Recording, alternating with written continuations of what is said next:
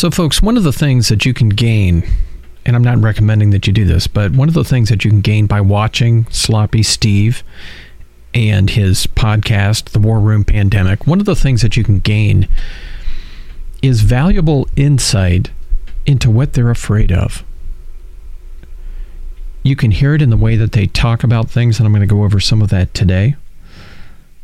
And you can see where the weak underbelly is to the alt right in the way that they think. And you can see why they do what they do, more importantly, which is kind of interesting because the other day I played a clip where, when it came to promoting Trump, Sloppy Steve talked about Trump's immigration policy, which was a failure, the child separation policy from hell. He talked about the Tax Cut and Jobs Act, which was nothing but trickle down BS, you know, that never gets down to the middle class and the poor. And then he went on about some fable about how Trump resisted quantitative easing, easing as as though it was some sort of demonic presence over the economy. In reality, that actually helped pull us out of the 2008 recession. He made that be the demon of the day and tried to show how Donald Trump pulled us out of out of what they were doing with quantitative easing, easing, which was just printing money, which was totally wrong. But it gives you the kind of insight to see why they do what they do. So when it comes to vaccines, what they try to do is they do stuff like they try to achieve common ground with people. And they do it like this. They'll say, "Oh, you know, vaccines, we don't like them either. You know, that's just a way for the government to try to control you. You know, this is what they're doing. And listen to us because we'll tell you more about that and how they're doing what they're doing. So they take something, and let's face it, nobody likes vaccines, right? But they take that little flaw and then they explode it into this thing. Well, here's why they're trying to do what they do. And listen to us because we'll help you out. We'll explain how the government's trying to take over you know, the world with vaccines or something stupid like that. Or they'll say something like, You don't like critical race theory? We don't either because it makes white people like us look bad, you know, and we've done nothing wrong in the scheme of things. You know, there's nothing nothing here. Please move on. And we'll tell you why they're trying to make you look bad as a fellow white person. You know, this is bad stuff. So they they try to get something that energizes people and then they'll just use it to kind of twist and turn into why it's something that is a democratic thing that you can't trust them. They take all of this because you know what? Over here, folks, they've got the Tax Cut and Jobs Act that, that Donald Trump did, which was nothing but BS. It didn't help the little guy, and we know it. And they've got nothing. They've got a failed immigration policy. They've got, he was riding on the coattails of Obama for the economic aspect of his uh, of his term. He can't even claim that.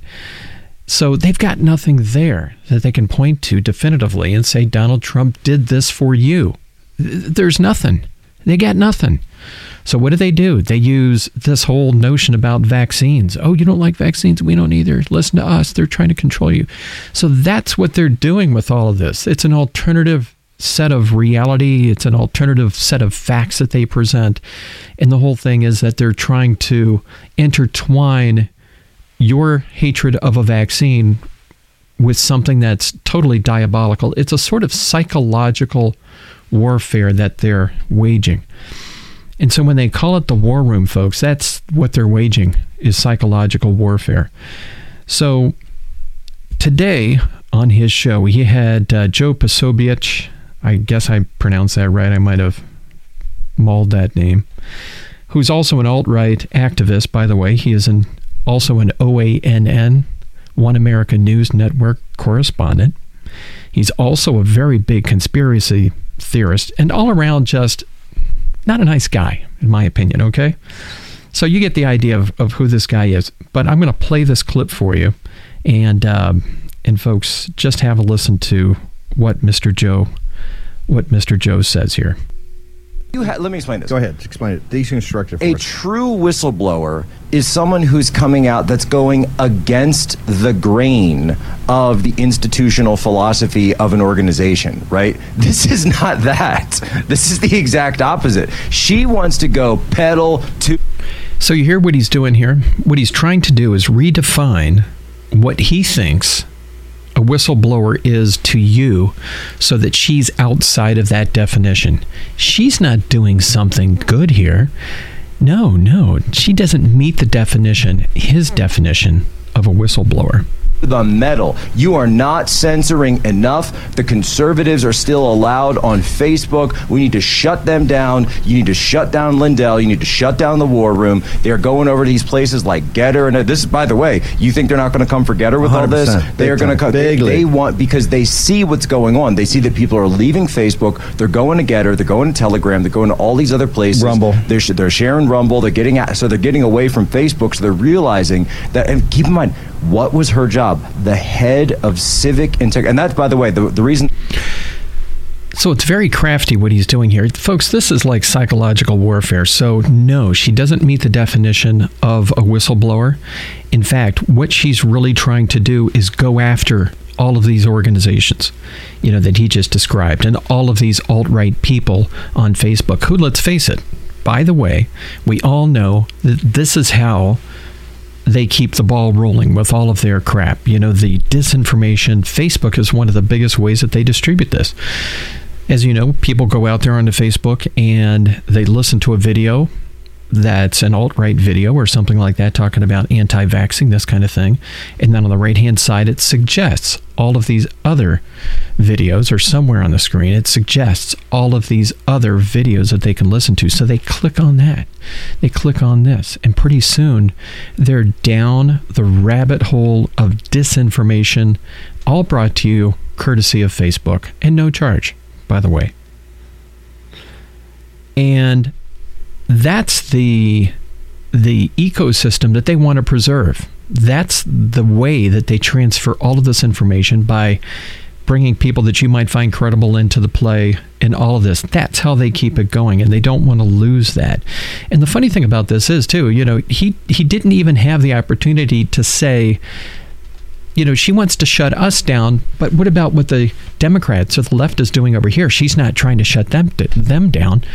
He didn't draw that analysis and that comparison because the left isn't trying to do that. They're not. Somebody like me, I am not trying to spread disinformation and use that to take over a population of people with my disinformation. It's it's not what the left is generally trying. I mean, maybe there's somebody out there doing it. I've never I don't know. I've never seen it. It's on the right side. It's on the alt right side. You know, the the radical Republicans that are doing this kind of stuff. So we didn't even have that comparison to say, "Hey, look, they're shutting us down, but they're not doing it over here because we're not doing it."